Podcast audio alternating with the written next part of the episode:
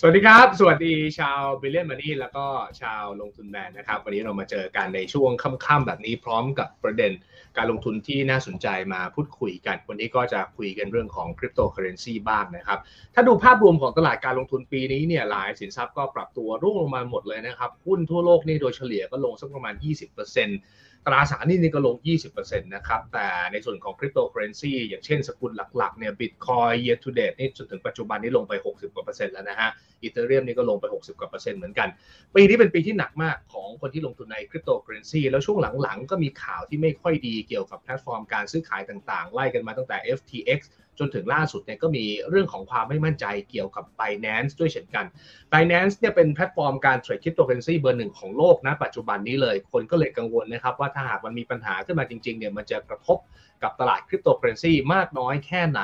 มันจะทำให้การลงทุนในคริปโตเคอเรนซีเนี่ยมันปั่นป่วนไปอีกยาวนานหรือเปล่านะครับเดี๋ยววันนี้เราก็เลยจะเชิญผู้เชี่ยวชาญมาร่วมพูดคุยกันนะครับท่านแรกที่อยู่กับผมนะครับอ่าคุณบิดนะครับ คุณสุภกิจบุญศาสตร์นะครับนายกสมาคมสินทรัพย์ดิจิทัลไทย แล้วก็เป็น CEO และ Founder ของไทยบิตแคสด้วยนะครับอ่าพี่บิดตอนนี้อยู่กับผมแล้วสวัสดีครับ อาจารย์ตั้มมาแล้วด้วยสวัสดีครับ อาจารย์ตั้มด้วยนะครับ คุณพิริยะสัมพันธรักษ์นะครับ กรรมการสมาคมสินทรัพย์ดิจิทัลไทย กรรมการบริหารบริษัทฉลก .com จำกัดนะครับ ตอนแรกอ่านนึกว่าอาจารย์จะมาไม่ทันก็ วันนี้ขอบคุณมากทั้งสองท่านที่ให้เกียรติมาร่วมพูดคุยกันกับเรา แล้วก็ชาวบิลเลนมินนี่นะครับ แล้วก็ชาวลงทุนแมนด้วยนะครับอะเข้าเรื่องกันเลยดีกว่า อย่างที่หลายคนได้ยินข่าวกันมาบ้างแล้วว่าคนกังวลเรื่องของบ i แ a n c e นะครับ แล้วก็มีเงินไหลออกหลักหลายพันล้านเหรียญในช่วงสักประมาณ 1-2 สัปดาห์ที่ผ่านมา มันเกิดอะไรขึ้นอะผมให้พี่บิดก่อนแล้วกันให้ตอนนี้ให้อาจารย์ตั้มพักเหนื่อยสักครู่หนึ่งนะครับเพิ่งเข้ามาอะพี่บิดเล่าให้ฟังหน่อยเกิดอะไรขึ้นตอนแรกก็จะให้อาจารย์ตั้มพูดเยอะๆนะวันนี้ผมเหนื่อยมากเลยอะไม่เป็นไรคืออย่างนี้เรื่องเรื่องราวเนี่ยมันเป็นมาเป็นไปแบบเอาแบบรวบรวบรวบนิดหนึ่งแล้วกันว่าจริง ๆ แล้วเนี่ยมันก็คือมีที่มาที่ไปตั้งแต่ช่วง FTX นั่นแหละนะครับพอหลังจากที่ FTX ล่มเนี่ยมันก็มีสิ่งที่ทางฝั่ง คนที่เราเรียกว่า exchange เนี่ยที่เป็นตลาดที่เอาไว้ซื้อขายแลกเปลี่ยนสินทรัพย์ดิจิตอลเนี่ยก็เริ่มออกมาที่จะเรียกความน่าเชื่อถือนะเรียก trust ให้กับตัวเอง โดยการที่พยายามจะออกมาว่าเออเดี๋ยวเรามาทำตัวที่เขาเรียกว่า proof of reserve กันเพื่อที่จะให้คนเนี่ยเชื่อใจนะครับ แล้วหลังจากที่เริ่มมีการพูดคุยทำตัวไอ้สิ่งที่เขาเรียกว่า proof of reserve เนี่ยคือหมายความว่ามันมีเงินทุนสำรองพอถ้าในกรณีที่ คนเนี่ยจะถอนเหรียญออกแล้วมี เพราะว่าเคส FTX เนี่ยกว่าคนจะรู้ว่าเขาไซฟอนเอาเงินไปทำอย่างอื่นเนี่ยมันสายไปเสร็จแล้วนะครับก็ Binance ก็เริ่มทำในรายงานไอ้ตัว proof of reserve ออกมาเนี่ยเมื่อเมื่อผมจำวันไม่ได้นะ คือก่อนหน้านี้แหละว่าเขามีบิตคอยเนี่ยมากกว่าจำนวนของ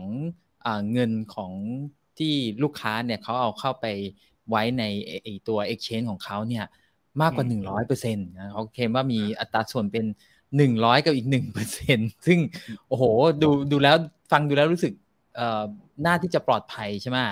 แล้วแต่มันก็มีคนเนี่ยมาเหมือนกับแย้งอ่ามามามามาแย้งว่า เอ้ยจริง ๆ แล้วเนี่ยไอ้ scope ของคุณที่ทำเนี่ยมันอาจจะอ่าไม่ใช่ตัวเลขนี้หรือเปล่า เพราะว่า scope ของคุณเนี่ยมันมันอาจจะมีเขาเขาแย้งมาว่ามันอาจจะมีแค่เก้าสิบเก้าสิบเจ็ดเปอร์เซ็นต์อ่าไม่ถึงกับอ่าหนึ่งร้อยหนึ่งเปอร์เซ็นแล้วก็มันมีบางส่วนที่มันไม่ได้อยู่ใน scope ของตัวที่เขานับอะไรประมาณนี้นะ แล้วมันก็มีเริ่มมีการเล่นใหญ่กันเกิดขึ้นนะครับ ทางฝั่งเหมือน CEO ของคาเคนนะครับโจซี่พเวลนะครับ ก็ออกมาตั้งข้อสังเกตเนี่ยก็เริ่มมีคนเหมือนฝัดต่อมาเรื่อยๆนะครับ แล้วก็มีการกระทุ้งจาก สำนักข่าวต่างๆ อย่างรอยเตอร์อะไรเงี้ย ไปคุยเอาข่าวมาตั้งแต่ปี 2018 อะไรประมาณนี้ทำให้กระแสฝัดเนี่ยมันเกิดขึ้นมา แล้วก็เริ่มมีการถอนออกมากขึ้นนะครับ คือหมายถึงคนเริ่มไม่มั่นใจก็เริ่มมีการถอนเงินออกนะครับ แล้วก็ USD BUSD เริ่มหลุดเพกนะครับ ตัวราคา BNB ก็ตกนะครับ ก็อันนี้มันคือรีแคปไอช่วงที่ผ่านมานะ เดี๋ยวในรายละเอียดอาจจะให้อาจารย์พิริยะช่วยเสริมนะครับ คือเป็นที่มาที่ไปของนี่แหละเหตุการณ์ที่คนเริ่มจะวันๆกับทางไบแนนว่าจะเอาอยู่หรือเปล่านะครับ แต่ว่าล่าสุดก็ยังยังยังเอาอยู่เนาะแล้วก็วันวันก่อนเนี่ย ผมก็เห็น คือมีการเอาเงินเนี่ย reserve เนี่ย มันเป็นมันเป็น เงินกองทุนของเขาแหละที่มาเปลี่ยนพยายามเปลี่ยนนะครับสาเหตุเพราะว่ามันมีการพอสตัวการโอน USDC ออกในช่วงเช้าวานมั้งเช้าเมื่อวานมีคนเทคเมสเซจมาถามผมว่า โดนระงับการถอน USDC แล้ว ก็รอบนั้นเนี่ยเข้าใจว่า USDC มันน่าจะหมดจริง ๆ แล้วก็เขาเคลมว่าเงินที่เขามีมันเป็น BUSD หรือ BUSD อะแล้วก็เป็น USDT ไม่สามารถที่จะไป convert เป็น USDC ได้ เพราะว่า ไอ้ฝั่งทางทางธนาคารฝั่งโน้นเนี่ยมันปิดทำการ กลายเป็นว่ามันที่มันพอสเนี่ยเพราะว่าสภาพคล่องมันไม่มี แต่ว่ามันยังไม่ได้มีความหมายขนาดที่ว่าจะทำให้เกิดเหมือนแบงก์รันอะไรประมาณนั้นสถานการณ์คร่าวๆรีแคปประมาณนี้แล้วกันครับอ่าครับงั้นฟังมุมมองอาจารย์ตามบ้างดีกว่า จากเหตุการณ์ทั้งหมดที่เกิดขึ้นอาจารย์พิริยะเอง เรามีมุมมองความคิดหรือว่า สังเกตภาพเนี้ยแล้วเราคิดอะไรครับเอ่อพอดีเมื่อกี้ขอโทษทีผมผมผมเอากล้องไปสัมภาษณ์ข้างนอกมาแล้วลืมลืมติดกล้องนะฮะก็สังเกตว่าวันนี้ไม่มีไฟด้วยนะ เพราะว่าเอาไปหมดทั้งเซตเลยนะครับสำหรับเรื่องราวสำหรับเรื่องรออยู่แล้วรออยู่แล้วอะเชิญเลยครับผม จริงๆผมมองว่าตอนนี้โซฟานะ ยังยังโอเคอยู่นะนะฮะ Binance กำลังพิสูจน์ตัวเองได้ดีทีเดียวเลยแหละว่า คนถอนเงินกันเยอะแยะ มหาศาลหลายบิลเลียนดอลลาร์ต่อวันเนี่ยนะเขาก็สามารถที่ process withdrawal ได้โดยไม่มีปัญหาอะไร อันนี้เป็นสิ่งที่ดีนะ เป็นสิ่งที่ดีนะฮะหนึ่งในสิ่งที่ผมพูดตั้งแต่ตอนช่วงที่มันเริ่มมีเหตุการณ์ที่จะแบบว่ามีคนตั้งข้อสงสัย มีคนระแวงนะฮะเออเราก็บอกให้คนแห่กันถอนเงินออกเนี่ยส่วนตัวผมเป็นคนสนับสนุนให้คนถอนเงินออกจาก Exchange อยู่แล้ว ถ้าเงินส่วนนั้นเนี่ยไม่ได้เอาไว้เทรด คุณจะถือไว้บน Exchange ไปทำไมในเมื่อ ในเมื่อคุณสามารถถือด้วยตัวเองได้ แล้วคุณสามารถที่จะดูแลรักษามันได้ด้วยตัวเองนะฮะในกรณีแบบนั้นเนี่ยถ้าเราไม่ได้จะเทรดเราต้องการจะถือเฉยๆเนี่ยเอามาถือเองดีกว่าดีกว่าอยู่แล้วนะฮะเพราะฉะนั้นผมสนับสนุนการถอนเงินอยู่แล้ว โดยเฉพาะยิ่งการแห่ถอนเงินออกจาก Exchange เนี่ยมันเป็นวิธีการพิสูจน์ความจริงใจของ Exchange ที่ดีนะตอนที่ข่าวนี้เริ่มมีกระแสมาผมก็สนับสนุนการถอนออกให้หมด ส่วนตัวผมจะมีคติอยู่ว่า ถ้ารู้สึกระคายเขาเรียกระแคะระคาย หรือว่ามีข้อสงสัยในใจนะฮะมีข้อกังวลในใจสักนิดนึงเนี่ยถอนเถอะ ถอนเป็นบิตคอยถอนเป็นเหรียญอะไรก็ได้ที่คุณอยากจะถือ แล้วก็มาถือไว้ใน wallet ของตัวเองนะฮะบางคนไม่เข้าใจคำว่าถอนนึกว่าต้องขายเป็นดอลลาร์หรือบาทก็ไม่ใช่คือแบบอยากถืออะไรก็ถือนะฮะคราวนี้เนี่ยทั้งหมดทั้งมวลเนี่ยเรื่องราวตรงนี้มาจากไหนพี่บิดเล่าไปภาพคร่าวๆประมาณหนึ่งแล้วนะฮะก็คือเรื่องจากที่มันมีมีการ จริง ๆ เรื่องที่เป็นจุดตัวจุดชนวนรุนแรงอันนึงจะเป็นเรื่องของผลออดิตนะที่ที่ในที่สุดเนี่ยมันไม่ใช่ออดิตมันไม่ใช่ attestation ด้วยซ้ำนะฮะแล้วมันก็เป็นการเขาเรียกว่าอะไรเป็นเป็นเป็นเป็นผลการสำรวจทางบัญชีของบริษัท auditor ที่เรียกว่าไม่ได้อยู่ในอันดับ top อะไรเลย ไม่ใช่ top four ใช่ไหมไม่ใช่ top ยี่สิบด้วยซ้ำอะไรเงี้ยซึ่งแบบระดับ Binance คนก็ตั้งข้อสงสัยว่าระดับ Binance ใหญ่ขนาดนี้ ทุนเยอะขนาดนี้นะฮะเออเอ๊ะทำไมทำไมถึงไม่ใช้แบบว่าอย่างน้อยที่สุดก็น่าจะ top fourชื่อเสียงหรือว่าไว้ใจได้แบบนั้นเป็นที่เชื่อถือใช่ขนาด Exchange เล็กกว่านั้นเขายังใช้ top four กันเลยอะไรแบบนี้นะ ก็มีคนตั้งข้อสงสัยกัน ว่าสรุปไอ้ผล audit ที่ออกมาเชื่อได้หรือเปล่า จริง ๆ แล้วมี fund หรือเปล่านะฮะหนึ่งในเขาเรียกว่าข้อสังเกตที่น่าสนใจ ที่ที่ที่ที่มีคนตั้งข้อสังเกตก็จะมาจากของคุณเอ่อ Dylan LeClair Dylan LeClair เนี่ยคือคนคนที่ point out ตั้งแต่ตอนสมัย Luna ก่อน Luna จะระเบิดนะฮะ Dylan LeClair กับ Cory Klippstenก็เป็นเป็นเป็น Bitcoiner ที่ที่พยายาม point out พวกสิ่งที่เขาเห็นว่ามันไม่ค่อย make sense ทั้งหลายเอ่อตอน SBF อ่าอ่า FTX Dylan ก็เป็นคนที่เรียกว่าลากลากออกมาตบกันกลางหน้าสี่แยกหลายครั้งเหมือนกัน ว่าในที่สุดแล้วคุณยังไม่มีเงินอยู่จริง ๆ ซึ่งตอนนี้เนี่ย Dylan เขาก็ตั้งข้อสงสัยกับ CZ อยู่ถึงระดับหนึ่งว่าตอนนี้ CZ เล่นเกมเหมือนกับ SBF เลย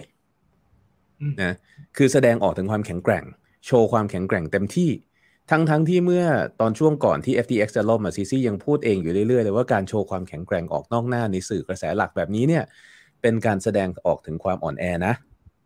อ่าใช่นะเพราะฉะนั้นเขาก็ตั้งคำถามว่าเอ๊ะทำไมอยู่ดีๆ อยู่ดีๆเออซีซีลุกขึ้นมาพยายามแสดงความแข็งแกร่งเยอะขนาดนี้นะครับแล้วก็มีการพยายามอย่างนี้เหรอครับมีการพยายามจับผิดกันนิดๆหน่อยๆตอนช่วงที่เริ่มมีการถอนเงินเนี่ยนะทางซีซีเขาก็ได้เข้ามาบอกว่าแบบอย่าฝัดกันเลยนะอ่านะอย่าฝัดกันอย่าถอนเลยนะแล้วก็มีคนแบบโพสสนับสนุนว่าฝากเงินไว้บนไบแนนดีแล้วอะไรอย่างนี้แล้วซีซีก็มาคอยกดไลค์โพสเหล่านั้นเอ่อลาแคลร์เขาก็ทักตรงนี้แหละว่า เอ๊ะทำไมล่ะ ถ้ายูมีเงินอยู่เพราะอย่างเขาคือว่าถ้ายูมีเงินอยู่เต็มจำนวน คือไม่ได้ทำ fractional reserve แปลว่าลูกค้าฝากเงินไว้ร้อยบาทเนี่ยเขาถือเงินไว้ให้ร้อยบาทนะถ้ายูมีเงินของลูกค้าอยู่เต็มจำนวนเนี่ยเขาจะถอนเท่าไหร่ exchange ไม่ได้เสียหายอะไรนี่ ถูกไหม exchange ไม่เสียหายเลยเลย ดีไม่ดี exchange ได้กำไรด้วยซ้ำเพราะทุกครั้งที่ถอนมีค่าถอน แล้วถ้าถอนไปแล้วไม่ลบมาเขาฝากกลับมาเดี๋ยวถอนอีกโอ้โหรวยเลยคราวนี้ exchange เพราะฉะนั้นเนี่ยซีซีไม่ควรที่จะมาแสดงออกถึงความกังวลในการถอน ซีซีก็กลับลำทันทีไม่กี่ชั่วโมงหลังจากนั้นนะฮะเออก็ออกมาบอกว่าถอนเลย เราพร้อมที่จะให้ถอนการถอนนี่คือสิ่งดี นี่คือการ stress test ระบบ เดี๋ยวเราไป stress test ที่อื่นกันบ้างดีกว่าอะไรแบบนี้ แต่ไม่กี่ชั่วโมงที่ผ่านมานี่เองก็เริ่มมีออกมาบอกใหม่ละแต่ว่าการที่ถอนออกไปเนี่ยเออมันไม่ใช่ว่าไม่มีความเสี่ยงนะนะฮะฝากเงินไว้ที่ exchange ดีกว่า ฝากเงินไว้กับ centralized exchange ยังไงก็ปลอดภัยกว่า เอ่อจริง ๆ ก่อนที่จะมาสัมภาษณ์วันนี้ ผมยังคิดอยู่ว่าจะบอกว่ามันไม่น่ามีอะไรน่าเป็นห่วง เพราะว่าท่าทีเขาก็เปลี่ยนมาเป็นว่าให้ถอนเลยละ แล้วก็จริง ๆ ก็ต้องบอกว่าเงินในคลังของ Binance ยังมีเยอะ การถอนรอบนี้หนักจริง แต่ก็ถ้าเทียบจากเงินที่เขามีอยู่เนี่ย ถือเป็นเปอร์เซ็นต์เล็กมากๆ ผมคิดว่าไม่สามารถมีผลอะไรนะฮะ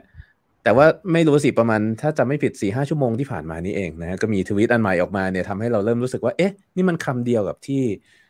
ที่มาชินสกี้ของเซลเซียสพูด ไม่กี่วันก่อนที่เซลเซียสจะแตกนะฮะเอ่อแล้วหลังจากนั้นก็ตามมาด้วยทวีตว่าเอ่ออะไรนะเอ่อให้แบบว่า build on นะฮะอย่าไปสนใจอะไร build on ซึ่งคนก็ตั้งคำถามว่าไอ้ก็ตั้งข้อสงสัยว่าอารมณ์ของทวีตเนี้ยคล้ายๆกับคล้ายๆกับโดควันตอนที่บอกว่า deploying funds steady lads ไม่กี่วันก่อนที่ลูน่าเทราจะแตกเหมือนกันอะไรแบบเนี้ยนะฮะก็ก็เรียกว่าติดตามข่าวแล้วกัน แต่ส่วนตัวต้องบอกว่าผมติดตามเป็นคนนอกเลย เพราะว่าเอ่อผมถอนเงินออกจาก centralized exchange ทั้งหมดตั้งแต่ตอนลูน่าล่มแล้วเราก็ยังไม่ได้หาโอกาสเอากลับเข้าไปที่ไหนเลยนะ เพราะฉะนั้นคือเรื่องนี้ส่วนตัวก็คือ ใครจะล่มใครจะระเบิดอะไรเราไม่โดนอะไรอยู่แล้ว แต่ว่าก็สำหรับคนที่ยังเทรดอยู่อะไรเงี้ยนะตอนนี้ผมก็จะเตือนว่า บางทีเราผมชอบใช้มุมมองที่ว่าเรามองจากอนาคตเรามองย้อนกลับมาดีกว่า ว่าวันนั้นถ้าเรารู้สึกระคายระเคืองใจระระแคะระคายใจทำไมเราไม่ถอน ใช่ไหมนะฮะในเมื่อการถอนออกมามันเสียโอกาสแป๊บเดียวเดี๋ยวใส่กลับเข้าไปใหม่ก็ได้นะครับอ่าโอ้จานตำที่เป็นคนที่เสียงฟังเพลินมากเลยนะพี่บิดมีอะไรอยากเสริมในประเด็นนี้ไหมครับอ๋อเสริมประเด็นเรื่องฟังเพลินใช่ไหมครับผมเห็นด้วย แล้วก็แบบเนวแบบเอ่อตามประเด็นเก่งอะตาม follow up แล้วเรารู้สึกว่าเออไหล flow ไปในเรื่องราวที่เขาเล่านะ สนุกดีสนุกดี แล้วจากที่ CZ อ่า action ต่างๆของ CZ เนี่ยมันมันทำให้ทำให้เราต้องต้องเริ่มมาคิดอีกรอบหนึ่งไหมในมุมของพี่บิดอย่างที่อาจารย์ตามบอกว่าเอ๊ะจริง ๆ จากที่จะจะเชื่อจะเชื่อจะเชื่ออยู่แล้วเนี่ยเริ่มจะไม่เชื่อร้อยเปอร์เซ็นต์ละเริ่มเริ่มเอ๊ะเอ๊ะบ้างแล้วเนี่ยพี่บิดเป็นไงคิดเหมือนกันไหมจริงๆสำหรับสำหรับผมอะเรื่องคำพูดอะมันมันไม่ใช่เหตุผลเลยที่เราจะเชื่อ ปกติผมก็จะฟังไว้เฉยๆนะ เพราะว่าไอ้พวกนี้มันไม่ใช่ข้อเท็จจริงอยู่แล้ว ข้อเท็จจริงเราต้องไปดูจากอย่างอื่น ไม่ใช่คำพูดของคนที่เป็นเจ้าของบริษัท เพราะนั้นผมผมจะแค่ฟังเพื่อว่าเป็นตัวประกอบเรื่องราวที่เราจะได้ติดตามได้ แต่ไม่ได้เอามาเป็นหลักฐานในการประกอบ แต่อันนึงที่ที่ผมคิดว่าน่าสนใจก็คือเมื่อเมื่อวานเนี้ยผมก็ไลฟ์เรื่องนี้ก็คือ recap เรื่องที่ที่เป็นเหตุการณ์ แล้วก็มีคนหนึ่ง comment มาบอกว่า เออจริง ๆ แล้วเนี่ยมันก็ดูน่าสนใจตรงที่ว่า เขาเนี่ยกำลังจะบอกว่าจริงๆ CZ เนี่ยกำลังถูกเล่นงานอยู่ จากทางฝั่งฝากของอเมริกา ซึ่งอเมริกาผมก็ผมว่า อืมทำไมมันถึงเป็นเหมือน conspiracy theory อะไรขนาดนั้น แต่ฟังดูแล้ว เออเราพอมาร้อยเรียงมันก็มีเหตุผลบางอย่างที่น่าเชื่อเชื่อถือน่าคิดแล้วกัน น่าคิดได้บ้างว่า เออหรือจริง ๆ เนี่ยมันเป็นการอัดกับทางซีซีหรือเปล่า เพราะว่าจริง ๆ ถ้าเราดูย้อนกลับไปซีซีเป็นส่วนหนึ่งนะ ที่ทำให้ FTX รูดคือ FTT อะราคา FTT รูดลงไปเร็วขนาดนั้น อาจจะไม่ใช่เขาทั้งหมดคือมันเหมือนกับมีส่วนแน่ๆอ่าคือคือ คือชอบที่อาจารย์อาจารย์วิยาเคยพูดถึงแบบ มันเหมือนกับแบบเป็นเป็นเสาที่มันแบบมีปวกเซาะข้างในเต็มเต็มเรียบร้อยหมดแล้วอะคือ แค่คุณเดินผ่านหรือเป่าเบาๆ มันก็มันก็ล้มอยู่แล้วอะคือ มันมันอาจจะเป็นเรื่องที่เขาทำไม่ดีอยู่แล้ว แค่ไปสกิดให้มันล่ม แต่ทั้งนี้ทั้งนั้นเนี่ยถ้าเรากลับมาย้อนดูเนี่ยเออเราจะเห็น action เนี่ยมันแทบจะมาจากฝั่งทางฝั่งภาคตะวันตกจริง ๆ นะ ไม่ว่าจะเป็นเรื่องของรอยเตอร์เอง ไม่ว่าจะเป็นเรื่องของอเข้าใจว่าข่าวเนี่ยออกมาจาก CoinDesk แล้วมีคนไปตั้งข้อสังเกตว่าจริง ๆ แล้วอะ CoinDesk เนี่ยเขาคือคนที่ เหมือนกับเป็นคนที่มีส่วนได้ส่วนเสียกับGenesis ที่ที่เพิ่งจะล้มละลาย ซึ่งซึ่งซึ่งเป็นผลพวงมาจากที่ FTX มีปัญหาไลท์คอยเดสเองเนี่ยก็ยังเป็นหนึ่งใน stakeholder ของ Grayscale ด้วย ซึ่ง Grayscale เองก็ตกอยู่ในภาวะที่มีปัญหาอยู่เหมือนกัน แล้วสังเกตสิว่าฝั่งอเมริกานี่คือเหมือน เหมือนรุมรุมกินโต๊ะพอสมควรอย่าง Kraken ก็ออกมาอดีตกรตอของอเมริกาก็ออกมาคือทุกคนรวมกันในลักษณะที่ว่าเออพยายามฝัดให้ซีซีเนี่ยล่วงแล้วก็เราเราเห็นภาพอันนี้เนาะซึ่งก็อดคิดไม่ได้เหมือนกันว่าจริง ๆ แล้วมันอาจจะมีบางอย่างที่เราเราไม่รู้และเราไม่เห็น แต่มันก็เป็นสิ่งที่คิดได้ในลักษณะนี้ได้เหมือนกัน อืมอืมเอ๊แต่คนเงินของคนอเมริกันก็อาจจะอยู่ใน b บ n a n c e คือถ้า คนอเมริกันเดือดร้อนจาก b บ n a n c e เนี่ยการปัดแบบนั้นก็เป็นผลเสียกับทางอเมริกาเองเหมือนกันนะครับ อาจารย์จ้ามอง conspiracy นี้ยังไงครับ เป็นเรื่องการเมืองระหว่างประเทศเป็นไปได้ไหมว่าซีซีถูกมองว่าเป็นตัวแทนของทางฝั่งจีน อเมริกาก็เลยโจมตี b บ n a n c e ไม่ใช่ของจีนนะฮะแล้วก็ซีซีก็ไม่ใช่คนจีน อันนี้อันนี้เป็นสิ่งที่แบบคนหนึ่งแต่เขาเขาโอเคแหละเขาเขาเสิร์ฟลูกค้าจีนเยอะมากนะฮะเออแล้วก็เขาเรียกว่าอะไรดิผมมองงี้มากกว่า ผมมองว่า สิ่งที่เกิดขึ้นเนี่ยนะฮะเราจะเรียกว่า FUD ก็ได้ผมมองว่าการพยายามโจมตีความน่าเชื่อถือของผู้ให้บริการในตลาดนี้เนี่ยมันมันคล้ายๆกับการการ call ไพ่ในมือดูนะฮะว่าอีกฝั่งหนึ่งเขา bluff อยู่หรือเปล่า คือคืออย่างในกรณีที่บอกว่า CZ อย่าง Kevin O'Leary ให้ให้ให้การในในในศาลเงี้ยว่า Binance เป็นผู้ทำลาย FTX ผมมองว่าตรงนี้มันไม่ใช่เพราะว่าอย่างที่บอกที่บิดพี่บิดพี่บิดเราเมื่อกี้ ถ้า FTX แข็งแกร่งจริง มีเงิน reserve อยู่จริง การ call bluff ของ Binance เนี่ย call มาปุ๊บ แล้วทาง FTX หงายไพ่ไปเจอ full house เงี้ย Binance เองอะที่จะเสียหาย เพราะฉะนั้นเกม theory มันทำงานอยู่ แปลว่าแปลว่าคนที่จะ call พวกนี้เขาไม่สามารถ call เอ่อช่วยๆได้ เพราะว่าความเสียหายมันจะเด้งกลับมาที่ตัวเขาเองทันที ถ้า call ไปแล้วอ้าวเฮ้ยแข็งแกร่งนี่ว่าเอาเมื่อกี้ you FUD แล้วลูกค้าหายนะฮะถูกไหมสิความเสียหายเกิดขึ้นทันที นะคราวนี้พอมาถึงกรณีที่ Binance โดนเองเนี่ยนะฮะก็เลยต้องตั้งคำถามตรงนี้แหละผมก็เลยมองว่าจริง ๆ แล้วเนี่ยต้องต้องมาดูต้องมาดูเสียงที่บอกว่าเสียง FUD ทั้งหลายใน community นี่มันออกมาในลักษณะแบบไหน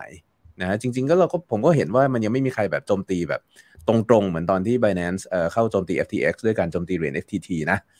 นะฮะเพราะว่าจริงๆ มันยังไม่มีไม่มีช่องโหว่ตรงนี้ที่โจมตี ส่วนใหญ่จะออกมาในลักษณะที่ว่าเหมือนคล้ายๆที่ผมพูดอะนะ stress test มันหน่อยหรือว่าพูดง่ายๆคือคือเอ่อ ก็คริปโตนะเราเป็นเจ้าของคีย์เองได้ทำไมคุณไม่เป็นเจ้าของคีย์เองนะครับค่อนข้างมาในลักษณะกลางๆกันมากกว่า ผมเลยมองว่าจริงๆความมั่นใจในการคอร์บลัฟตัวนี้ก็ไม่ค่อยมีนะ ถ้าเรามองในเชิงเกมทฤษฎีนะครับคราวนี้ทางฝั่งอเมริกาจะโจมตีตัวนี้เพื่ออะไรเพื่อเป็นการป้องกันการยึดครองอำนาจของทางฝั่งจีนหรือเปล่าก็อย่างที่บอกคือจริงๆ Binance เองมันก็ไม่ใช่อำนาจจีนซะทีเดียวนะครับเพราะฉะนั้นมองตรงนั้นเนี่ยผมมองว่ามันก็ยังไม่เคลียร์สักเท่าไหร่หนึ่งสองคือจะ บอกว่าข้อเสียหายที่จะเกิดจากเงินลูกค้า US ใน Binance จริงๆ ต้องบอกว่าลูกค้า US ไม่สามารถมีบัญชี Binance ได้นะ ในเชิงกฎหมายนะในเชิงกฎหมายแต่เขามีกันแหละเขาก็มุด VPN มีกันใช่ไหมนะฮะเพราะจริงๆ ถ้าจะเป็นถ้าเป็นลูกค้าใน US เนี่ยต้องใช้ Binance US ซึ่งก็จะไม่มีพวก derivative trading ไม่มีอะไรพวกนี้ คล้ายๆ กับกรตบ้านเรานะฮะอันนี้ก็จะเป็นอีกรูปแบบหนึ่ง เพราะนั้นก็ก็ในส่วนของความเสียหายกับประชาชนอาจจะมีเยอะมากเพราะนั้นตรงนี้มันเหมือนขัดกันอยู่นะมันเป็นไปได้ที่จะพยายามโจมตีเรียกว่าคู่แข่งแล้วกัน เพื่อให้เอ่อ trading platform exchange ในประเทศ เรียกว่าพังอาจขึ้นมาได้ แต่ผมผมมองว่าไม่ไม่น่าจะเป็นอย่างนั้น อืมอ่าโอเค ส่วนท่านที่ถามมาว่านี่เราคุยกันอยู่เทปหรือสดนี่เราสดนะครับ นี่แต่ละคน ตอนนี้สามทุ่มเศษนั่งคุยกันอยู่เนี่ยแหละครับงั้นผมถามทั้งสองท่านเลย worst case ของกรณีนี้เนี่ยมันจะออกมาได้ในหน้าไหนบ้าง หรือว่ามันมีอะไรที่คนต้องระมัดระวังมากน้อยแค่ไหนฮะจันตามก่อนก็ได้ครับ worst case เหรอฮะ worst case ก็ก็ก็ก็ต้นไม้กลวงจริง อืมนะแต่เท่าที่เห็นตอนนี้ยังไม่ยังไม่ขนาดนั้นใช่ไหมใช่ คือถ้าถ้าพูดถึง worst case เนี่ยผมมองงี้มากกว่านะฮะ ผมมองว่าการที่ราคาของเรียกว่า market cap ของคริปโตขึ้นไปในรอบปี 2020 เนี่ยนะฮะผมปรับ evaluation ตัวนี้เอ้ปรับการประเมินตรงนี้ส่วนตัวเนี่ยไปไปเยอะพอสมควร ตอนแรกผมนึกว่าเวลาที่มันวิ่งขึ้นไปเนี่ยราคาพุ่งขึ้นไปสูงๆเนี่ยมันขึ้นเพราะว่าความต้องการในการเก็งกำไร ซึ่งอันนั้นคือสิ่งที่เกิดขึ้นในปี 2017นะอันนั้นคือสิ่งที่เกิดขึ้นในช่วงปี 2012 2014 อะไรแบบเนี้ยแต่ว่าในรอบ 2020 มันไม่ใช่นะฮะผมมองว่ารอบ 2020 เนี่ย ราคาของทั้งตลาดมูลค่าของทั้งตลาดเพิ่มขึ้นด้วยเครดิตด้วยด้วยด้วยการสร้างเครดิตนะฮะมันมีมันมีเขาเรียกว่ามีพฤติกรรมการสร้างเครดิต หรือพูดง่ายคือการเสกเงินจากอากาศธาตุเนี่ยเกิดขึ้นเยอะมากในโลกของคริปโต ไม่ว่าจะเป็นในโลกของ d e f านะการที่แบบว่าเราเอาเงินฝากวางพูโอเค เราได้ค่าตอบแทนในส่วนของเหรียญนั้นแล้วเราได้เหรียญเสกขึ้นมาอีก แล้วเราเอาเหรียญเสกไปวางซ้ำอีกนะฮะเราก็ได้เงินขึ้นมาอีก คราวนี้เนี่ยไอ้พวกนี้มันก็ในส่วนของ centralized exchange ทั้งหลาย C ไฟทั้งหลายเนี่ยเขาก็ทำกันด้วยเหมือนกัน นะฮะมันมีการสร้างเงินไม่ว่าอย่าง FTT ใช่ไหมนะ FTX ใช้ FTT เอา FTT ไปให้ Alameda Alameda เอา FTT มาค้ำประกันเงินกู้ FTX พูดง่ายๆคือสร้างธนาคารกลางของตัวเอง และสร้างประเทศของตัวเอง แล้วกู้ไปกู้กันมาเหมือนธนาคารกลาง เราจะรู้ได้ไงว่ามันไม่มีตรงไหนซ่อนอยู่อีกนะไอ้พวกโปรแกรมที่มัน earn แล้วมีดอกเบี้ยมี yield อะไรทั้งหลายพวกนี้กลายเป็นว่าเรามามองว่าไอ้ตลาดที่มันขึ้นไปช่วง 2020 2021 มันไม่ใช่การขึ้นจริง ๆ ด้วยซ้ำนะมันเป็นการเรียกว่าบวมขึ้นของตัวเงินที่อาจจะไม่ได้มีเงินนอกไหลเข้ามาเยอะมากอย่างที่เราคิด แต่เป็นเงินในตลาดนี่แหละ ที่เรียกว่าโตขึ้นเป็นเครดิต bubble ขึ้นมาเอง เพราะฉะนั้น worst case คืออะไร worst case คือ คือต้องบอกว่าอย่างตอนนี้มัน bubble พวกนี้มันแตกไปเยอะแล้ว แล้วหลายคนก็คิดว่าเฮ้ยลูน่าเทราแตกแล้วเซลเซียสแตกแล้วบล็อกไฟแตกแล้ว 3AC แตกแล้วเอ่อ FTX แตกแล้วมันไม่เหลืออะไรให้แตกแล้วนะน่าจะเป็นฐานละ worst case คือไม่ใช่ฐาน worst case คือเรายังอยู่บนฟองสบู่อยู่ แล้วฟองสบู่ลูกนี้จะใหญ่กว่าที่เคยมีทั้งหมด เพราะว่านี่คือ Binance นะฮะในกรณีแบบนั้นเนี่ยเอ่อ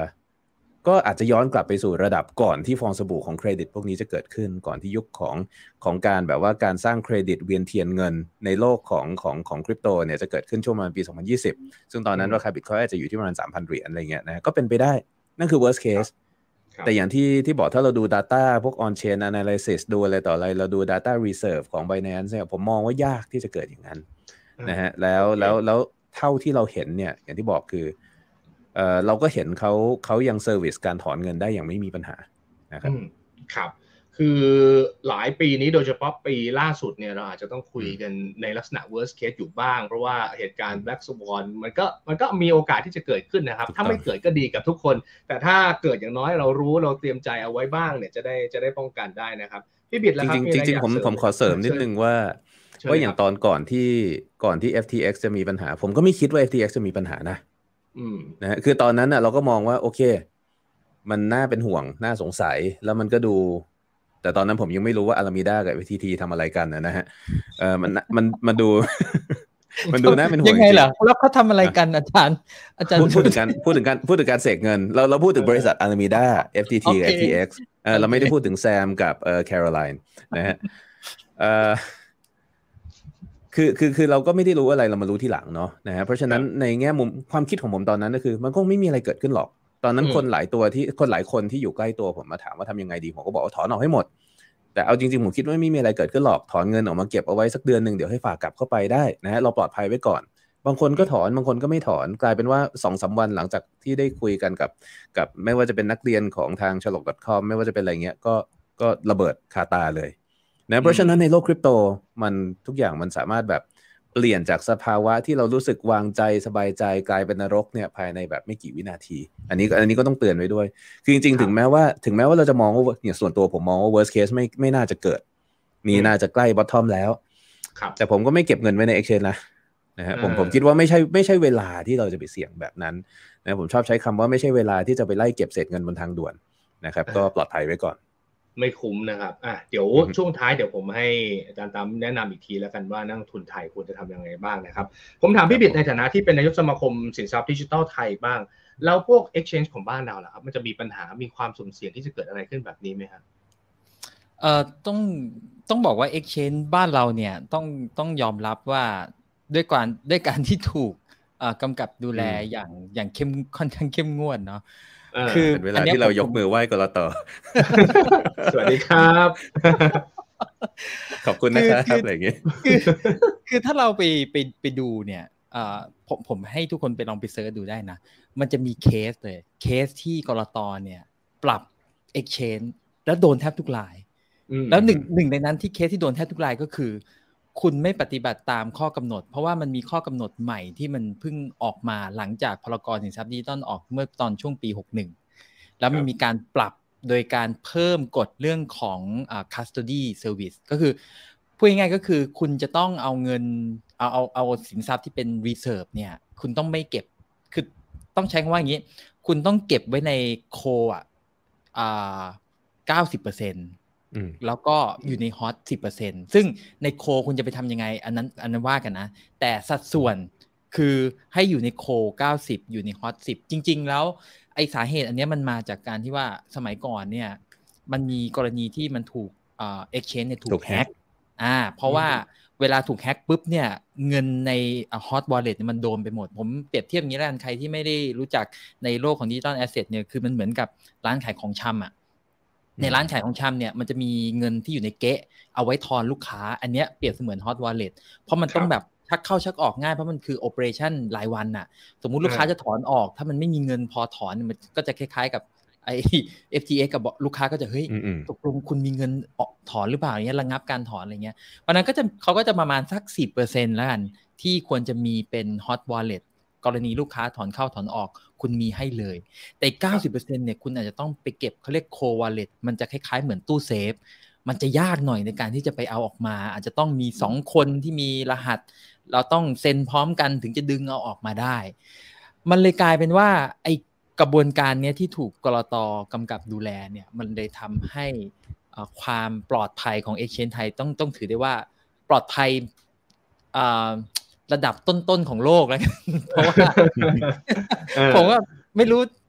จริง ๆ ในจักรวาลเลยก็ได้มั้งถ้าเพราะว่าถ้าทำตามแต่ถ้าทำตามเออถ้าทำตามใช่ถูกต้องถูกต้องแต่แต่ครับคืออย่างนี้ถ้าเราไปไล่ดูเนี่ย เราจะเห็นว่า ก.ล.ต. มี action เรื่องนี้ แล้วมีการปรับเอ่อ exchange ที่ไม่ทำตามกระบวนการเนี้ย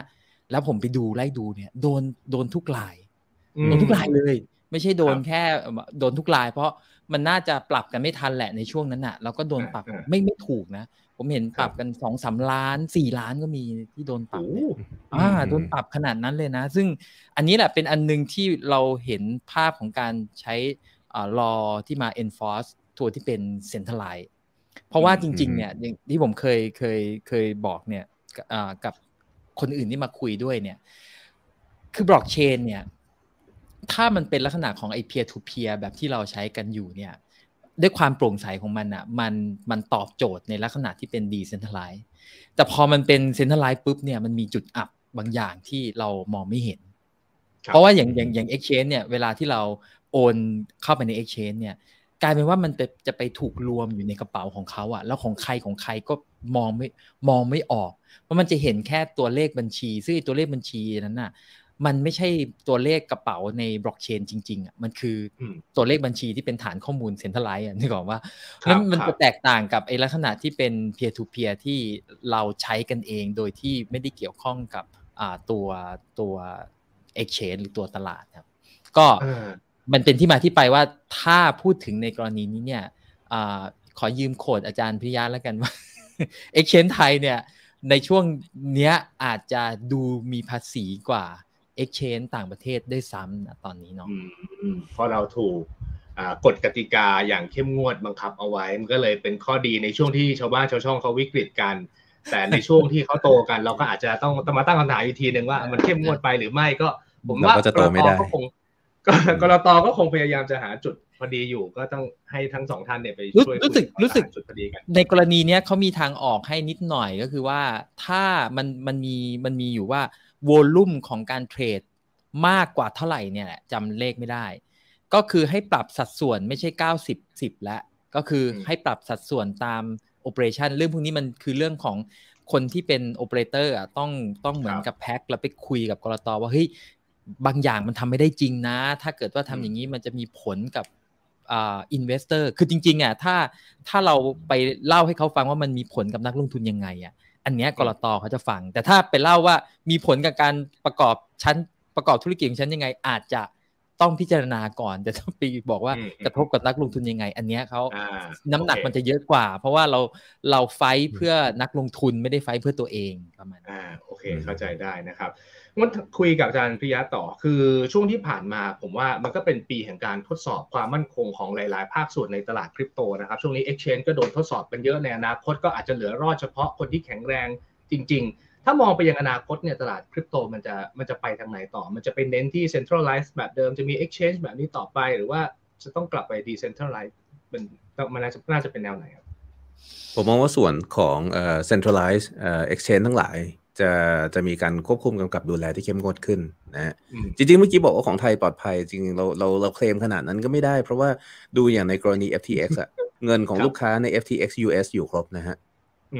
เออแล้วถามว่าของเรากฎหมายเราส่วนใหญ่ได้ต้นแบบมาจากไหนก็คือเอามาจาก US ในส่วนที่มันแบบเข้มงวดที่สุดนี่แหละนะซึ่งซึ่งทำให้แบบว่ากระดิกตัวกันยากพอสมควร แต่พอมีวิกฤตเนี่ยมันดันกลายเป็นเป็นคล้ายๆเซฟตี้เน็ตที่ช่วยนักลงทุนหลายคนเอาไว้นะฮะในกรณีอีกเจ้าหนึ่งไว้ค่อยคุยทีหลังได้ แต่ว่าในมันมีมันมันมันมีรายละเอียดเยอะมันจะกินเวลานะฮะคราวนี้ผมมองว่ายังไงผมก็มองว่าจริงๆเหตุการณ์ ที่ต่อเนื่องกันช่วงนี้นะฮะก็คงจะทำให้ปฏิเสธไม่ได้แหละว่าโลกของ centralized service ทั้งหลายเนี่ยจะ regulate มากขึ้น ซึ่งจริงควรจะเป็นอย่างนั้นอยู่แล้ว เพราะว่าในส่วนของ centralized service เนี่ยมันมันคือ centralized service นะผมพูดอยู่เรื่อย ๆ ว่าเอ่อถึงแม้ว่าผมจะชอบ Bitcoin ผมจะชอบ decentralization นะแต่ถ้าให้ผมต้องเลือกเก็บเงินไว้กับใครสักคนหนึ่ง ระหว่างบริษัทเอกชน ที่แม้ว่าจะได้ใบอนุญาตจากกรตนะฮะแต่ว่าไม่ใช่ธนาคารไม่มี FDIC insure ไม่มีการแบบว่าปกป้องเงินฝากผู้เออ ของของผู้ฝากเงิน เราเก็บในธนาคารก็ยังดีกว่านึกออกไหมคือถ้าเราถ้าเราถ้าเราวัด centralized service กับ centralized service อีกอันหนึ่งอะมันก็จะมีความแตกต่างกันของมัน แน่นอนว่าถ้าเรา decentralize เต็มที่แบบ peer to peer ในลักษณะที่โปร่งใสและตรวจสอบได้ และทำการตรวจสอบจริง ๆ นะนะฮะไม่ใช่แบบว่า decentralize โดยชื่อเฉยๆ ที่เขาเรียกว่า Dino เนี่ยนะฮะ decentralize in name only เนี่ยก็เอ่อ ถ้าถ้าถ้าแบบนั้นก็จะเป็นอีกแบบหนึ่งนะฮะแต่ว่าในกรณีส่วนของ centralize เนี่ยยังไงก็น่าจะมี regulation มากขึ้นในในในทุกๆประเทศเลยแหละเอาจริง ๆ ซึ่งมันก็จะมีทั้งปัญหานะฮะแล้วก็มีความปลอดภัยมาด้วย แต่ผมมองว่ามันก็จะเกิดส่วนของอินดัสทรีในในภาคส่วนที่ decentralize มากขึ้นด้วยเช่นเดียวกัน ทั้งในมุมของส่วนที่หลีกเลี่ยงความเรียกว่า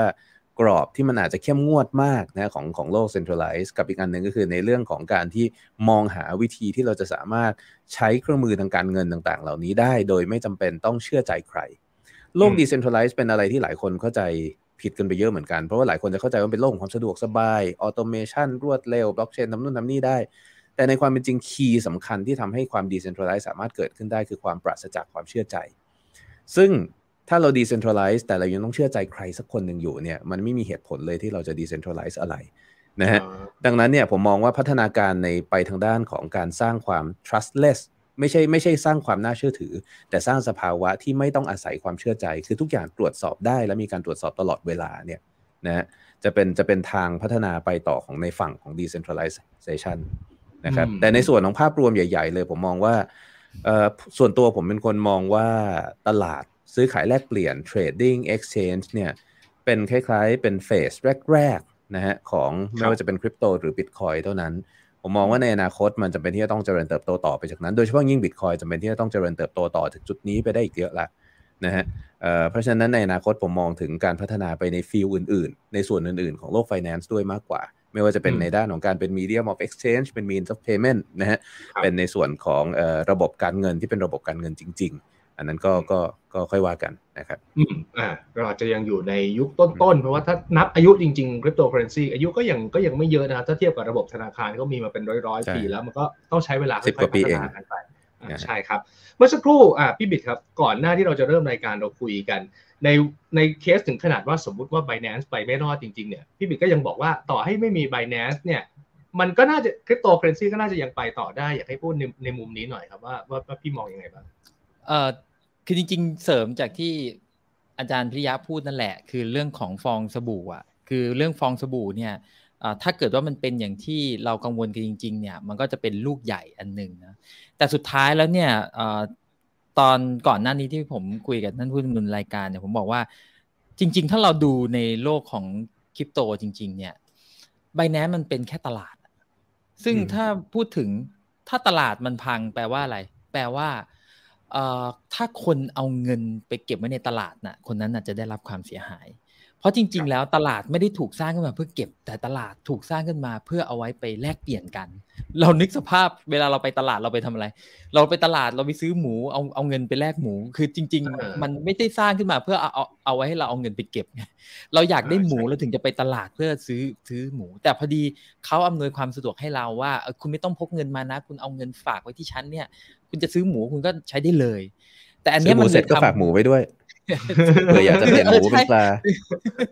คือมันมันเลยกลายเป็นว่าจริง ๆ แล้วเนี่ยเราเลย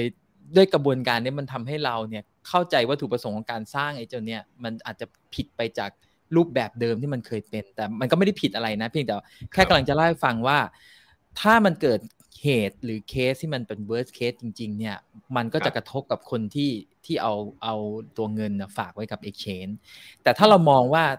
ในโลกของคริปโตเนี่ย การที่ตลาดหนึ่งตลาดมันหายไป หรือตลาดสองตลาดมันหายไปเนี่ย สิ่งที่มันกระทบก็คือ เราจะหาที่ซื้อยากขึ้น เพราะว่าอะไร เพราะว่ามันตลาดมันหายอะแต่ก่อนเราเคยซื้อขายตรงนี้เนี่ยอืมันมันก็คือที่เดิมที่เราเคยไปซื้อขายมันไม่มีแล้วแต่เดี๋ยวสุดท้ายเนี่ยมันก็จะหาจุดของมันเองว่า ตลาดไหนมันจะคึกคักเดี๋ยวมันก็จะไหลไปที่ที่มันคึกคักเองอัตโนมัติเออผมว่าธรรมชาติเนี่ยมันก็จะสร้างจุดสมดุลของมันเอง แต่ถ้าผมเปรียบเทียบง่ายๆเนาะคือเอาเอาง่าย ๆ เอาเอาตลาดทุนต่างประเทศเนี่ยแล้วกัน อย่าเอาตลาดทุนของของไทยเลย สมมุติดาวโจนส์มันระเบิดขึ้นมา ด้วยด้วยสาเหตุอ่าเขา governance ไม่ดีเออ ปั่นฟองสบู่อะไรก็แล้ว แต่สะยักยอกเงินของคนอะไรไปอะนะซึ่งอาจจะเกิดไม่ได้นะ เพราะว่าจริงๆเขามีศูนย์รับฝาก แต่แค่เปรียบเทียบว่า ต่อให้ตลาดดาวโจนส์พังถามว่าธุรกิจที่เอาขึ้นไปขายบนตลาดในดาวโจนส์พังด้วยไหมอะอื มมันคนละเรื่อง Apple ก็ยังอยู่แอปเปิล Amazon ก็ยังอยู่ต่ไมอโครไปซอฟก็ยังอยู่เธุรกิจเขาก็ยังครับดีอยู่ ความหมายคขรัอบงผมคือต่อให้ b บ n น n c e พังเนี่ย คนทำเหรียญไม่ได้ตายไปกับ b บ n a n c e ซะหน่อย เพราะฉะนั้นเนี่ยตัวบิตคอยกับนักพัฒนาบิตคอยก็ยังอยู่เน็ตเวิร์กก็ยังอยู่ไมเนอร์ยังอยู่โนดยังอยู่คนโฮลบิตคอยก็ยังอยู่ หรือแม้แต่ทั้งอ่าเหรียญอื่นๆ อย่างอีเธอเรียมพวกเนี้ยมันคือสิ่งที่เป็นอีกส่วนหนึ่งที่คนน่ะไม่ค่อยได้สัมผัสแล้วก็ คิดว่าในโลกนี้มันมีแต่ราคากับตลาด ซึ่งความจริงแล้ว ราคากับตลาดเป็นแค่อืมส่วนเดียวจริง ๆ นั้นในโลกของครับ digital asset มันใหญ่กว่านั้นมาก แล้วถ้าเรารวมกันเนี่ยคือคนที่เป็นคนตัวเล็กตัวน้อยนั่นแหละ มันคือ network ของสิ่งที่มันเป็นในโลกของคริปโต เพราะฉะนั้นผมว่าสิ่งที่มันจะเกิดขึ้น มันก็แค่เป็นผลกระทบในระยะสั้น แล้วบางทีบางครั้งถ้ามองในมุมดีนะ คือไม่ได้แบบอ่า ว่าอะไรนะ แล้วก็ไม่ได้แบบแช่งให้มันเป็นนะ แต่ว่าถ้ามันเกิดขึ้นจริงๆมันอาจจะกลายเป็นเขาเรียก fully detox นะคือคุณล้างพิษจริง ๆ แล้วทำให้เออความเฮลตี้ของตัวเออระบบมันกลับคืนมาก็ได้ ครับ เรากลับมาโฟกัสกันที่คุณค่าของสิ่งที่เราพัฒนาเจ้าพวกคริปโตเคอร์เรนซีขึ้นมาแบบนั้น แล้วให้มันมันเติบโตไปตาม สิ่งที่มันควรจะเป็นอาจจะอาจจะเป็นทางที่ดีกว่าที่พี่บอกเรียกว่าเป็นการดีท็อกก็ได้ แต่ก็แน่นอน ถ้าเป็นนักลงทุนนักเก็งกำไรก็อาจจะไม่ไม่ค่อยชอบอะไรแนวทางไม่ชอบอย่างนั้นเนี่ยนะครับอะแวะมาถามคำถามกันบ้างดีกว่าเมื่อสักครู่ผมเห็นคำถามที่น่าสนใจอยู่หลายเรื่องเหมือนกันอย่างบางท่านถามว่าตอนนี้ stable coin ตัวไหนน่าสนใจที่สุด ตัวไหนมั่นคงที่สุดผมอันเนี้ยนะต้องให้อาจารย์พิยาตอบมันตอบตอบไม่ได้หรอกอืมนะฮะเออ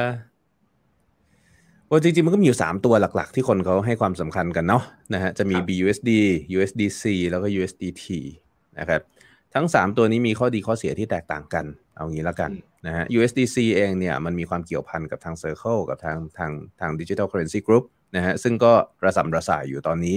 เราก็ไม่มั่นใจว่ามันจะมีปัญหาอะไรกับ Reserve ของมันไหม ซึ่งส่วนตัวผมคิดว่าไม่มีเพราะเขาเป็นบริษัทแยกแยกๆกัน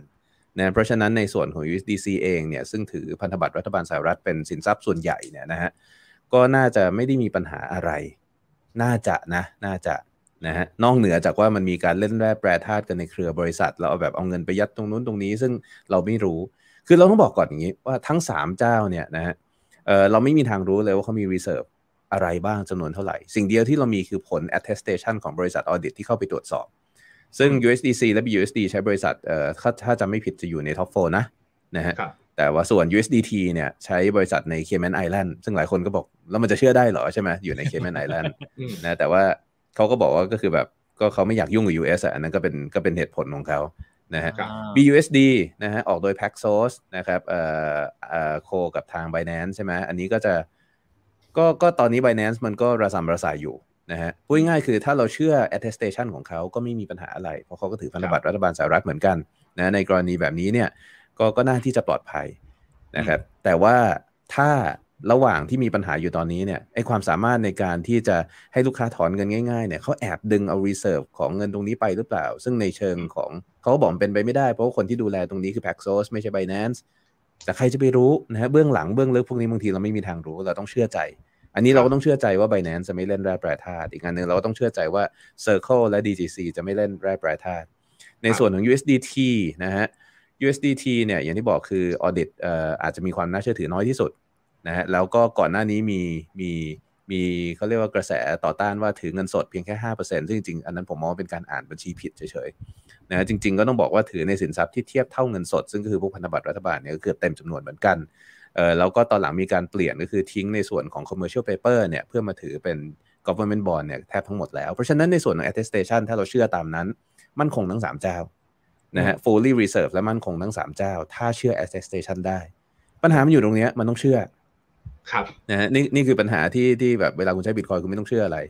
เออเวลาเราใช้พวกนี้เราต้องเชื่อ เพราะฉะนั้นเนี่ยก็ก็เลือกเอาว่าจะเชื่อไหน ส่วนตัวผมเลยบอกว่าคำถามเนี้ยตอบไม่ได้ เพราะว่าพอเรามาดู 3 ตัวเนี่ยเอ่อ USDC ก็ดูน่าเชื่อถือในส่วนของบริษัทออดิตที่ดีนะฮะ BUSD ก็ดูน่าเชื่อถือ เพราะว่ามันได้รับการแบ็กหลังโดยแบบยักษ์ใหญ่ในวงการ USDT จริง ๆ ก็ดูน่าเชื่อถือ เพราะว่าในทั้ง 3 ตัวเนี้ยตัวเดียวที่มีบทพิสูจน์ทางการเวลา ว่าเคยโดนแบงก์รันมาแล้ว 2-3 รอบ แล้วไม่สะทกสถานอะไรคือ USDT แล้วครับ USDT สามารถพูดได้ว่าอีก 2 เจ้าอะโม้ไปอย่างนั้นแหละ ยังไม่เคยโดนทดสอบ USDT ผ่านการเออทดสอบมาหลายครั้งแล้วเออนะฮะก็ยังอยู่รอดได้ เพราะฉะนั้นถ้าจำเป็นต้องถือ stable coin จริง ๆ เราต้องเข้าใจก่อนว่า stable coin คืออะไรนะฮะเออเราต้องเข้าใจก่อนว่า stable coin เป็นตั๋วแลกเงินดอลลาร์ มันไม่ใช่เงินดอลลาร์นะ มันเป็นตัวแลกเงินดอลลาร์เพราะเพราะฉะนั้นมันเป็นเงินที่อยู่ชั้นต่ำกว่าเงินดอลลาร์อีกชั้นหนึ่งนะฮะแปลว่าเวลาเกิดวิกฤตจริง ๆ ความสามารถในการแลกมันกลับคืนเป็นดอลลาร์เนี่ย มีความเสี่ยงที่เป็น counterparty risk เสมอ แปลว่าความเสี่ยงของมันเมื่อเทียบกับการถือดอลลาร์ถือดอลลาร์เสี่ยงน้อยกว่าอยู่แล้วนะฮะเอ่อและเมื่อเข้าใจตรงนั้นแล้วเนี่ยถ้าเรารับความเสี่ยงตรงนี้ได้เพราะว่าความเสี่ยงในการถือดอลลาร์องเราอาจจะสูงกว่าเนี่ย ก็โอเค ก็ก็ถือไปแค่นั้นเองแล้วถือยังไงล่ะ ส่วนตัวก็ผมก็แนะนำว่ากระจายมันสามตัวนี้เลย เพราะว่าสามครับตัวนี้ตอนนี้เราต้องอาศัยความเชื่อใจทั้งคู่เอ้ยทั้งทั้งอืมทั้งสามตัวเลยนะฮะอืมครับผอะมโอเค มีคำถามที่น่าสนใจนะครับ อย่าง FTX เนี่ย มันค่อนข้างชัดเจนว่ามันผิดที่ที่ที่เรื่องของการทุจริต มีคนย้อนอืมกลับไปถามว่ารถกรณีเทอร่าลูน่าแล้วโดควอนผิดในลักษณะนี้หรือเปล่า หรือว่าจริง ๆ มันเป็นแค่เออร์เรอร์ของของเรื่องระบบกันแน่ ผมขอระลึกชาติก่อนตอนนั้นมันเกิดอะไรขึ้นนะ มันโดน economy attack แล้วก็อ๋อหลุดหลุดเพกพอหลุดเพกปุ๊บ มันก็เกิด death spiral อือฮึซึ่งมันจะเรียกว่าอะไรเดียซึ่งซึ่งซึ่งถ้าดูจากอ่าอะถ้าดูแบบแบบไร้เดียงสาเนาะคือเราดูอืมแบบไร้เดียงสาเนี่ย ก็เป็นไปได้ว่าโดคอนไม่ได้มีเจตนาอ่าเพียงแต่ว่าอ่าในลักษณะของไอ้ระบบที่มันพังเนี่ย มันเกิดจากการถูก โจมตี เพราะว่ามันมีช่องโหว่แล้วก็ครับจริงๆ หลาย ๆ คนก็เห็นช่องโหว่ตรงนั้นนะ เพียงแต่ว่าอืมก็คิดว่าเอาอยู่ แล้วก็ในแง่ของไอตัวระบบอะไม่คิดว่ามันจะเกิดเดสส p i r a l ขนาดนั้น เพราะเขามี reserve ที่จะมาพยุงเหมือนเหมือนช่วยพยุงอะพูดง่ายๆก็คือคล้ายๆ เหมือนตอนวิกฤตเศรษฐกิจต้มยำกุ้งตอนนั้นใช่ไหมที่แบบว่าเอ่ออ่าเรามีเงินโอเคพอที่จะไปซื้อเพื่อที่จะพยุงราคาหรือค่าเงิน แต่ว่า มันก็มันก็อุ้มไม่อยู่ แล้วยิ่งเป็นลักษณะของไอตัวที่เป็นอ่า algorithmic stable coin ด้วยแล้วเนี่ยครับมันยิ่งไปเร็วเลย อันนั้นอืมถ้ามองแบบแบบนั้นนะ แต่ว่าอืมณตอนนี้เนี่ยมันก็ต้องไปหาแหละว่าตกลงแล้วอะมันมีความเชื่อมโยงหรือเกี่ยวพันกันหรือเปล่า เพราะว่าถ้ามันสืบได้ว่าเขาเองเป็นคนโจมตี หรือคนที่เกี่ยวข้องกับเขาเป็นคนโจมตีระบบ หมายถึงว่าทำให้ระบบตัวเองตายอะ แล้วแล้วเพื่อให้เกิดอะไรบางอย่างเนี่ย มันก็อาจจะอืมเป็นความผิดจากทางฝั่งเขาก็ได้ แต่อันนี้เรายังไม่รู้ไงว่ามันยังไม่มีการพิสูจน์อ๋อว่าโอเคตกลงมันเป็นที่อะไร อืมอืมอะโอเคงั้นผมถามแบบนี้ก็แล้วกันนะครับ ผมเชื่อว่าคนที่ลงทุนในคริปโตเคอเรนซีอย่างน้อยที่สุดก็ต้องก็ต้องเชื่อมั่นในแอสเซทนี้เชื่อมั่นในสินทรัพย์นี้ว่าชื่อมั่นในเทคโนโลยีนี้ด้วยนะครับ ถ้าอยากจะให้เราลงทุนในสินทรัพย์ที่มันอยู่ในช่วงที่กำลัง ถูกทดสอบต่างๆ นานาเหล่านี้ แล้วมันกำลังเติบโตมันกำลังหาที่หาทางของมันเนี่ยทำยังไงให้อยู่รอดทั้งสองท่านมีอะไร แนะนำบ้างนะครับอะพี่ปิดก่อนบ้างครับ ถ้าผมผมว่า ผมมักจะพูดเสมอว่าจริง ๆ แล้วอะจะเข้ามาในตลาดนี้ส่วนตัวผมนะ ผมใช้ผมใช้เทคนิคที่ว่าเราต้องปรับสภาพความคิดของเราอะ ให้มันเหมาะกับสภาพของตลาดแล้ววิธีในการลงทุน คือมันเป็นเรื่องแรกเลยที่เราต้องปรับทัศนคติ ไม่งั้นเนี่ยเราจะเราจะอยู่ไม่เราจะอยู่ไม่ยืดอะเพราะเราเข้ามาเสร็จเราเจอแบบโดนอัดหนักๆแบบเนี้ยโหเราควิดออกจากตลาดเนี่ยถือว่าถือว่าเสียโอกาสในการที่เราจะได้เรียนรู้แล้วเข้าใจตัวธรรมชาติของ asset อันนี้เนาะเพราะนั้นอย่างแรกเลยผมคิดว่าหนึ่งคือทัศนคติสองเนี่ยผมส่วนตัวผมนะผมเอาเทคนิคผมแล้วกัน ผมเริ่มจากการที่เราเนี่ย เก็บหอมรอมริบให้เป็นก่อน คือไม่ใช่มาถึงเนี่ยมาเลือกว่าอันไหนดีอันไหนไม่ดีนะผมคิดว่าอันนั้นน่ะ มันเป็นมันเป็นอีกอีก step หนึ่งอะคือถ้าคุณยังเก็บเงินไม่เป็น คุณเก็บ digital asset ก็ยากแล้ว เพราะว่าถ้าเกิดคุณเก็บเงินจริง ๆ ที่เราทำงานอะไรอยู่เป็นเนี่ย สุดท้ายเวลาที่เข้ามาอยู่ในโลกของ digital asset คุณจะเริ่มฝึกที่จะเก็บไอตัว digital asset ให้เป็น และหลังจากนั้นเนี่ยก็คือ มันกลายเป็นว่ามันจะสร้างสภาพแวดล้อมในการที่เราเนี่ยจะจะทำให้สิ่งที่เราได้มันไม่มันไม่ไหลออกไป จริง ๆ แล้วอันอันเนี้ยผมชอบในหนังสือเล่มหนึ่งผมพยายามลำลึกอยู่ว่าเอ๊ะไปอ่านหนังสือเล่มไหนแล้วจำไม่ได้คือ คือไม่ไม่ได้ไม่ได้ดูถูกคนที่ถูกหวยหรืออะไรนะ แต่ว่าถ้าเราเห็นนึกให้เห็นภาพเนี่ยว่า ถ้าเราไม่ได้สร้างสภาพแวดล้อมให้เรา พร้อมที่จะเป็นคนที่มีความมั่งคั่งหรือคนรวยเนี่ย ต่อให้เราถูกหวยเป็นร้อยล้านเนี่ย มันก็สามารถหมดได้ภายในระยะเวลาสั้น เพราะนั้นสำหรับผมอะผมคิดว่าเราควรจะต้องปรับสภาพของเราให้พร้อมที่จะรองรับกับไอ้ไอ้เรื่องพวกนี้ก่อน หลังจากนั้นเนี่ยพอเราได้เนี่ยมันจะมันจะทำให้สัดส่วนของการที่เงินมันไหลเข้ากับสัดส่วนที่เงินมันไหลออกเนี่ย มันเป็นลักษณะที่ว่าเงินไหลเข้ามากกว่าเงินไหลออก แล้วหลังจากนั้นมันจะค่อย ๆ พอกพูน แล้วเกิดโมเมนตัมเอง ผมคิดว่าเป็นอย่างนั้นนะแล้วก็ส่วนที่เหลือเนี่ยผมผมเชื่อว่าเมื่อเข้ามาในตลาดแล้วเนี่ย เดี๋ยวคุณจะลองผิดลองถูกแล้วหาทางของคุณเองเนี่ยว่าทำยังไงให้เงินมันไหลเข้ามากกว่าเงินไหลออก อืมอ่าโอเคครับจานตั้มนะครับ มีอะไรอยากจะแนะนำนักทุนบ้างครับ โลกของคริปโตเคอเรนซีมันมีมันมีศัพท์ใหม่ มันมีเทคโนโลยีใหม่ มันมีอะไรที่ฟังดูใหม่ๆ เยอะเต็มไปหมดเลยนะฮะสิ่งที่ผมแนะนำหลายๆคนคือตั้งคำถามง่ายๆเอ่อมันไม่มีอะไรใหม่หรอกนะส่วนใหญ่แล้วเนี่ยมันเล่าเก่าในขวดใหม่เท่านั้นแหละนะครับไม่ว่าจะเป็น Product ต่างๆ จะเป็นอะไรต่ออะไรก็ตามนะ Algorithmic Stable Coin เองนะฮะหรือว่าแบบ Yield Earning Program อะไรทั้งหลายพวกเนี้ย มันไม่ได้ใช่ของใหม่เลย มันก็เป็นสิ่งที่เคยมีการทดลองมีการใช้มาอยู่แล้ว ถ้าคุณศึกษาประวัติศาสตร์การเงินนะการเจริญเติบโตของการธนาคารอะไรต่ออะไรเราก็จะเห็นว่าการหลอกลวงพวกนี้มันมีเกิดขึ้นมาครั้งแล้วครั้งเล่าในอดีตนะไม่ว่าจะย้อนกลับไปกี่ร้อยกี่พันปี มันก็มีมาในรูปแบบเดียวกันเนี่ยแหละนะฮะเพราะฉะนั้นเนี่ยจริงๆเนี่ยสิ่งที่ที่ผมจะเตือนเลยเข้ามาในนี้นะฮะอย่า อย่าเขาเรียกว่าตื่นหูตื่นตากับศัพท์ใหม่ๆ แล้วคิดว่าเทคโนโลยีพวกนี้มันจะเปลี่ยนโลกแล้วแก้ปัญหาทุกอย่างของคุณได้ แล้วคุณจะร่ำรวยโดยที่ไม่มีความเสี่ยงอะไรนะฮะตั้งคำถามง่ายๆว่าว่าว่าไอเนี่ยมันทำอะไร มันทำไปทำไมทำไมมันถึงทำอย่างนี้นะฮะส่วนตัวเราก็ตั้งไปเรื่อยๆ ตั้งอย่าหยุดนะฮะตั้งแล้วหาคำตอบไปเรื่อยส่วนตัวผมพอทำอย่างนี้ทำไปเรื่อยต้องบอกว่าปัจจุบันตอนนี้ผมก็ไม่ได้มีความเชื่อมั่นในตลาดคริปโตแต่อย่างใด นะฮะผมถึงผมถึงกลายเป็นเรียกว่าที่เขาเรียกว่าเป็น Bitcoin maximalist เพราะในส่วนหนึ่งที่เราเข้าใจก็คือว่า decentralization ถ้าตราบใดยังต้องอาศัยความเชื่อใจอยู่นั้นเนี่ยมันไม่มีประโยชน์ที่จะ decentralize อะไรไปเลยตั้งแต่แรกนะ centralize ะมีมีประสิทธิภาพสูงกว่าเสมอนะครับและสิ่งเดียวที่มัน decentralize เต็มที่ก็คือ Bitcoin แต่ Bitcoin ทำอะไรก็ต้องตั้งคำถามอีก แล้วมันจะมีค่ามาจากอะไรก็ต้องตั้งคำถามอีกจะมีประโยชน์มาจากอะไรก็ต้องตั้งคำถามอีก ประเด็นคือมันไม่มีทางลัด นะฮะประเด็นคือมันไม่มีใครที่จะแบบว่าให้คำตอบกับคุณได้ แล้วคุณจะเชื่อใจก็ได้ โดยเฉพาะยิ่งในโลกของบิตคอยเนี่ยสับ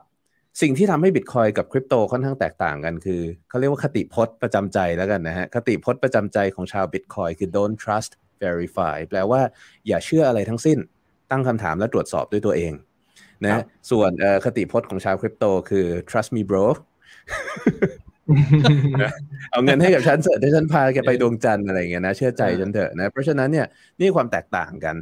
นะครับใครมาบอกให้คุณเชื่อใจเขานะเออเออแล้วก็แบบคิดว่าการลงทุนนี้ไม่มีความเสี่ยงอะไรต่ออะไรเนี่ยนะก็ก็หลีกหลีกหนีหนีไว้โลกนี้สแกมเยอะนะฮะแล้วในธุรกิจเนี่ยต้องบอกว่าทุกครั้งที่มันมีเทคโนโลยีใหม่มีธุรกิจใหม่มันมีทั้งคนที่เป็นเอ่อคนที่เข้ามาด้วยด้วยด้วยด้วยด้วยความคิดที่หวังจะมากอบโกยจริง ๆ อย่างเมื่อกี้ถ้าพูดถึงโดคอนเนี่ย จะบอกว่าเป็นความผิดพลาดเชิงเทคนิคที่เกิดจากความซื่อสุจริตก็ไม่ผมก็มองว่าไม่ใช่ เพราะว่าสิ่งที่เขาทาอยู่มันคือการเล่นแร่แปรธาตุทางการเงินนะการที่เขาเอาเหรียญหนึ่งไปซื้อผลิตเอาเอาเอาใช้ลูน่าผลิตเทราเอาลูเอาเทเอาเทราไปซื้อลูน่าเพื่อปั๊มราคาลูน่าเพื่อให้มีลูน่าที่มีมูลค่าเพิ่มขึ้นเพื่อผลิตเทราได้มากขึ้น มันคือการเล่นแร่แปรธาตุทางระบบบัญชีนะฮะการที่การเล่นแร่แปรธาตุทางระบบบัญชีนี้จะถูกโจรอีกคนหนึ่ง ซึ่งมองเห็นเรียกว่าไก่เห็นตีนงูงูเห็นนมไก่แล้วโจมตีกันเนี่ยนะฮะก็เป็นเรื่องที่เอาจริง ๆ คนที่โดนโจมตีก็ไม่ได้เป็นเทพบุตรใดๆนะนะฮะเรียกเรียกว่าเรียกว่าเขาเรียกว่าอะไรอะนะฮะมันเห็นกันใช่ไหมมันมีเยอะนะฮะแล้วมันก็จะมีคนที่เรียกว่าเอ่ออาจจะทำในสิ่งผมผมชอบใช้คำเรียกว่า ผมชอบใช้คำว่า misguided scammer คือหมายถึงว่าเขาอาจจะไม่ได้รู้ว่าเขากำลัง หลอกลวงใครอยู่ เพราะจริงๆเขากำลังหลอกตัวเองอยู่นะอาจจะเป็นคนที่เข้ามาด้วยความหวังความรักในเทคโนโลยี แล้วก็ต้องการสร้างสิ่งใหม่ๆ แต่ไม่รู้ว่าจริงๆ แล้วเทคโนโลยีนี้มันไม่สามารถสร้างสิ่งนั้นได้ แต่ว่าไหนๆก็ไหนๆเลยตามเลยนะเงินนักลงทุนมาแล้วมันต้องแครี่ต่อไปอะไรแบบนี้เพราะฉะนั้นเนี่ยจริง ๆ แล้วทุกสิ่งทุกอย่างสามารถตอบได้ด้วยการตั้งคำถามง่ายๆนะฮะคุณไม่จำเป็นต้องแบบมีความรู้ cryptography ขั้นสูง coding อะไรต่ออะไรนะไม่ต้องนั่งคิดว่าแบบเฮ้ยเราไม่ไม่ฉลาดพอไอ้พวกแบบ whiz kid พวกนี้หรอกดูสิ คนอย่างแซมแบงก์แมนฟรีดที่ถูกเรียกว่าเป็นแบบว่าเอ่ออัจฉริยะในที่สุดก็เป็นแค่โจรคนหนึ่งนะฮะก็ผมพูดจนหลุดไปแล้วนะครับเออเราจริงๆแล้วจริงๆแล้วเราจริงๆเราพูดถึงเวลารายการแล้วใช่ไหมควรจะยึดห้องนี้ผมผมเมื่อกี้เนี่ยจริง ๆ ถ้าใครฟังอาจารย์วิยะพูดนะคือตั้งใจฟังจริง ๆ นะมันจะมีหลายคำที่ผม ที่ผมแอบอมยิ้มนี่ขึ้น เมื่อกี้มีอะไรนะอ่า USDT เป็นเป็นเงินชั้นต่ำก็แบบมันมีชนชั้นด้วยวะอ่าถ้าพอดีพอดีตอนนี้กำลังกำลังแบบว่าเอดิตหนังสือเล่มนี้เตรียมพิมพ์อยู่ไง Layered Money นะเขาจะพูดถึงเงินลำดับชั้นอ่าแล้วมันจะมีลำดับชั้นของเงิน เดี๋ยวเราอ่านเงินโฆษณาอีกแล้วในรายการอื่นขอโทษทีนะครับเรากำลังนั่งรอพิธีกรเล่นกันอีกเหมือนตอนพี่อันนี้คือกรรมตามสนองพี่บิดนะ ตอนที่ตอนที่พี่ทิ้งห้องทิ้งรายการให้เราปะตอนนั้น เอ๊ะแล้วเมื่อกี้เมื่อกี้ใครเมื่อกี้จับประเด็นได้อีกอันหนึ่งนะแหมลืมไปแล้วคือเราฟังเนี่ย เราจับได้ทุกคำไงที่พูดแล้วก็เป็นคำที่แบบ ถ้าใครฟังแล้วไม่ได้ตั้งใจฟังเนี่ย มันจะมีการแบบเหมือนกระเทาะแบบเนียนๆเจ็ดสีแบบแบบสุภาพสุภาพที่แบบเราฟังเรื่อยๆนะไม่ได้ตั้งใจฟังนะจะจะไม่รู้สึกอะไรนะ แนะนำให้ลองไปฟังดูอีกหนึ่งรอบ แล้วจะมีอีกหลายนัยยะที่หลาย ๆ คนเนี่ยอาจจะยังไม่ได้เข้าใจ เพราะตอนแรกเนี่ย ผมเองก็เป็นคนหนึ่งที่ตามไม่ทัน เราฟังเราฟังแล้วเอ๊ะหมายถึงอะไรวะเราจนจนกระทั่งเราเริ่มว่าผมเป็นคนซับซ้อนอะไรอย่างงี้ใช่ไหมแต่จริง ๆ แล้วเป็นคนที่แบบคมแบบ คมแบบเชือดนิ่มๆอะ มีคำถามเอ่อจากทาง อ๋อมีคนถามว่าเป็นรายการพี่เหรอ ไม่ใช่นะฮะอ๋อมีคนถามว่าcentralized centralized exchange กับ DEX อ่ามีคนบอกว่าแนะนำหน่อยเทรดใน DEX เนี่ยอ่าปลอดภัยกว่า centralized exchange จริงหรือเปล่านะครับ อาจารย์ว่าไงฮะ DEX ไม่มีฮะ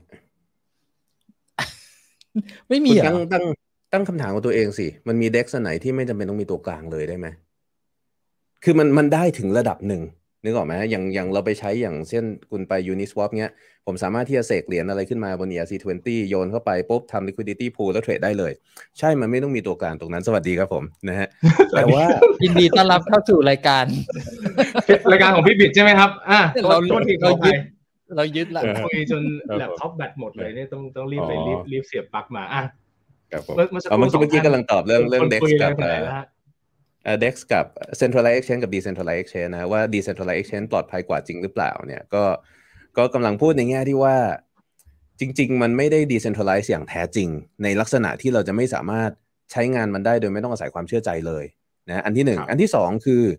เอ่อ DEX เป็น smart contract ที่ที่เป็นไปได้ที่จะมีช่องโหว่ค่อนข้างเยอะ โดยเฉพาะ DEX ที่มีการทำพวก cross chain swap ทั้งหลายนะก็จะมีช่องโหว่ค่อนข้างเยอะ เพราะฉะนั้นจะมีความเสี่ยงอันหนึ่งความเสี่ยงในการโดนแฮ็ก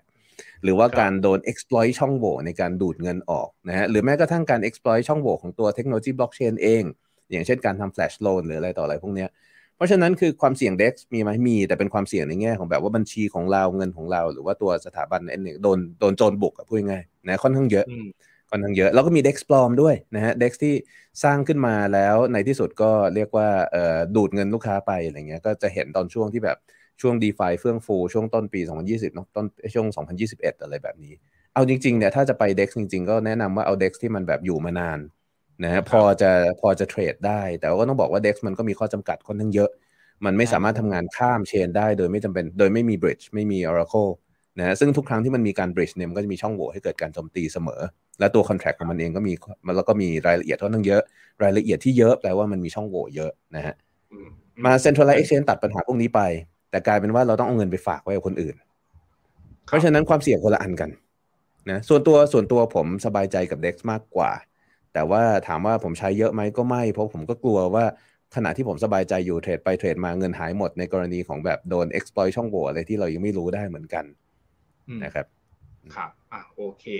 งั้นแขกรับเชิญอย่างผมนี่ขออนุญาตถามอีกสักคำถามหนึ่งก็แล้วกันเดี๋ยวผมอ่าน อ่านจากทาง Facebook เนี่ยนะครับ บอกว่า algorithmic stable coin ที่เหลือถ้าหากเกิดปัญหาเนี่ยจะสร้าง impact กับตลาดคริปโตเหมือนกับ Terra ไหม size อาจจะไม่เท่าถูกไหมครับหรือว่ายังไงอืม ไม่ไม่ใช่มีใช่ไม่มีตัวไม่ทราบใหญ่ ๆ เหลือแล้วนะ อืม ไม่มีตัวใหญ่มีไดเออไดไดก็ไดเห็นเราสัมภาษาอยู่พักหนึ่งแล้วเป็นไงบ้างแต่ไดก็ไม่ใช่อัลกอริทมิกเต็มๆไดมันมีไใช่ collateral ใช่เป็น เออมัน collateral มันเป็น over collateralize เอ่อกึ่งกึ่ง algorithmic stable coin ครับนะฮะ algorithmic stable coin ที่ใหญ่ๆ ผมเชื่อว่าไม่เหลือให้ระเบิดแล้วหมายว่าไม่เหลือแล้วที่เหลือตัวเล็กๆฮะระเบิดไปก็ ไม่ก็ไม่ได้มีอะไรมีนัยยะอะไรขนาดนั้นอ่าเราอย่างเราทรดูอนพวกทรอนพยายามจะ stable ท coin จริงๆดีกว่า USDD ของทรอน USDD ของทรอน market cap เล็กมากำเล็กมาก ถ้าทรอนถ้า USDD ใหญ่ขึ้นอันนั้นน่ะน่าเป็นห่วง เพราะว่าเพ ราะว่าตัวนั้นโครงสร้างภายในไม่ได้ต่างอะไร Terra Luna เลย ตอนนี้มูลค่าตลาดของมันเล็กเกินกว่าที่ใครจะใส่ใจไปโจมตีมันมากกว่า อืมอะโอเค ได้ครับ เราคุยกันประมาณนี้ก็แล้วกันงั้นถามคำถามสุดท้ายกับอาจารย์ตั้มเลยเมื่อสักครู่ที่เราคุย ระหว่างที่เราคุยเนี่ยอาจารย์ตั้มบอกว่าโดยส่วนตัวเชื่อว่า worst case จะไม่เกิดแล้วตรงเนี้ยน่าจะใกล้ๆ bottom แล้วเป็นจังหวะที่ดีในการเข้าซื้อคริปโตได้ยังครับ Bitcoin Ethereum อะไรก็ตามแต่เอิ่ม ผมก็ไม่ค่อยชอบ operate บนความเชื่อนะนะฮะส่วนตัวส่วนตัวเวลาผมพูดอะไรเชื่ออะไรมันส่วนหนึ่ง แต่ว่าถามว่าผมวางแผนยังไงเนี่ยผมมักจะวางแผนรับมือสำหรับ worst case เสมอ ครับนะฮะคือคือคือถ้ามันไม่ไปถึง worst case แปลว่าชีวิตเราได้โบนัสอะคือคือบางทีบางคนจะมองว่าผมเป็นคนมองโลกในแง่ร้ายนะ แต่ว่าจริง ๆ คือผมผมอาจจะขี้กลัวมากด้วยซ้ำคือผมอยากจะผมไม่อยากผิดหวังเพราะฉะนั้นผมจะมองทุกอย่าง worst case ไว้ก่อนนะฮะก็ ก็คิดว่ามันมีโอกาสเกิดขึ้นได้ละกัน เพราะฉะนั้นเนี่ยพอคิดว่ามันมีโอกาสเกิดขึ้นได้แปลว่าอะไร เราก็ลองประเมินตลาดว่ามันสามารถที่จะลงไปได้ถึงเท่าไหร่นะฮะในแต่ละส่วนแต่ละส่วนของไม่ว่าคุณจะชอบเหรียญไหนรักเหรียญไหนก็เรื่องของคุณก็ก็ไปดูได้ว่าอาจจะดูแค่ floor มันอยู่แถวไหนนะ previous low มันอยู่แถวไหนอะไรประมาณเนี้ยสำหรับ Bitcoin ผมก็มองว่ามันก็ยังมีความเป็นไปได้นะในอดีตเนี่ยก่อนที่มันจะจบเรียกว่าขาลงอย่างเต็มตัวเนี่ยมันก็เป็นหลายครั้งเลยที่มันแบบถล่มอีกสักประมาณ 50%ใช่ไหมเพราะฉะนั้นจากเซว่า หมื่นเจ็ดหมื่นแปดจะลงไปเหลือสักเก้าพันแปดพันก็ไม่ใช่เรื่องไม่ใช่เรื่องแปลกทางด้านสถิติ เพราะมันก็เคยเกิดขึ้นมาในอดีตนะฮะแล้วถ้ามันมีแบบถ้ามี exchange ใหญ่ๆล่มอีกสักเจ้าหนึ่งเป็นไปได้ที่มันจะมีช็อคในตลาดที่ทำให้ราคาพุ่งไปถึงขนาดนั้น เพราะฉะนั้นถามว่าตรงนี้เป็นจุดซื้อหรือยัง มันก็ดีกว่าซื้อที่หกหมื่นมันก็ดีกว่าซื้อที่ห้าหมื่นมันก็ดีกว่าซื้อที่สี่หมื่นเพราะฉะนั้นส่วนตัวสำหรับผมเนี่ย ผมจะแบ่งเงินของผมออกเป็นหลักๆ ก็สองส่วนหลักๆ ก็คือส่วนที่ผมจะเก็บออม เงินที่ผมหาได้เนี่ยเอาไว้เป็นบิตคอย นะฮะส่วนนี้เนี่ยผมจะมีวงเงินที่ผมจะออมเป็นประจำทุกเดือน ส่วนนี้ผมไม่ได้สนใจราคา ยิ่งมันลงมาเราก็ happy ว่าเราได้ออมมากขึ้นนะครับส่วนครับส่วนเงินออมเราก็ออมในหลายอย่างออมทองคำบ้างออมบิตคอยน์บ้างนะแต่ว่าจะออมทุกเดือนเป็นเป็นประจำเป็นระเบียบวินัย แต่ผมก็จะมีส่วนที่เรียกว่าซื้อตามระบบนะฮะเราก็จะมีระบบอย่างที่แจก action zone เขียวแดงแล้วมันเขียวหลอกไปหลาย ๆ ครั้งเนี่ยมันเพิ่งเขียวเมื่อเช้าก็ก็มีซื้อเพิ่มก็ไป ก็ถือว่าก็ดีกว่าไปซื้อที่ยอดนะฮะ ในระบบพวกนี้ถ้ามันผิดทางมันก็จะแดงแล้วเราก็จะขาดทุนเล็กน้อย แต่ก็เป็นการขาดทุนที่ไม่ได้ถึงกับเจ๊งเพราะฉะนั้นเนี่ยนะเราก็สามารถใช้ระบบแบบนี้ไปได้เรื่อยสำหรับใครที่อยากจะพยายามไล่บอททอมผมก็มองว่ามันก็ลงมาต่ำมากแล้ว เริ่มทยอยได้ แต่ถ้าใครถามว่า all in ตรงนี้ดีไหมผมก็มองว่ายังมีโอกาสที่มันจะลงได้อีกเยอะ หรืออาจจะไม่ลงก็ได้ เพราะฉะนั้นเมื่อเราคิดถึง worst case ตรงนั้น ยังไม่ใช่จุดที่ผมจะ all in นะฮะครับ โอเค ได้วันนี้ต้องขอบคุณมากเลยนอกเหนือจากขอบคุณสำหรับความรู้ดีๆนะครับ ยังต้องขอบคุณที่ช่วยจัดรายการแทนผมสักครู่หนึ่งด้วยนะครับ วันนี้ขอบคุณทั้งคุณสุภกิจบุญศาสตร์นะครับนายกสมาคมสินทรัพย์ดิจิทัลไทย CEO และ Founder ของไทยบิตแคสนะครับแล้วก็อาจารย์ตามพิริยะสัมพันธารักษ์นะครับกรรมการสมาคมสินทรัพย์ดิจิทัลไทยและกรรมการบริหารของบริษัทฉลก .com นะครับขอบพระคุณทั้งสองท่านเลยครับสวัสดีครับสวัสดีครับอ่า เดี๋ยวเราจะมาเจอกันคุยกันในประเด็นที่น่าสนใจแบบนี้กับรายการ Billion Insight กันเป็นระยะระยะนะครับ วันนี้ลากันไปก่อน สวัสดีครับ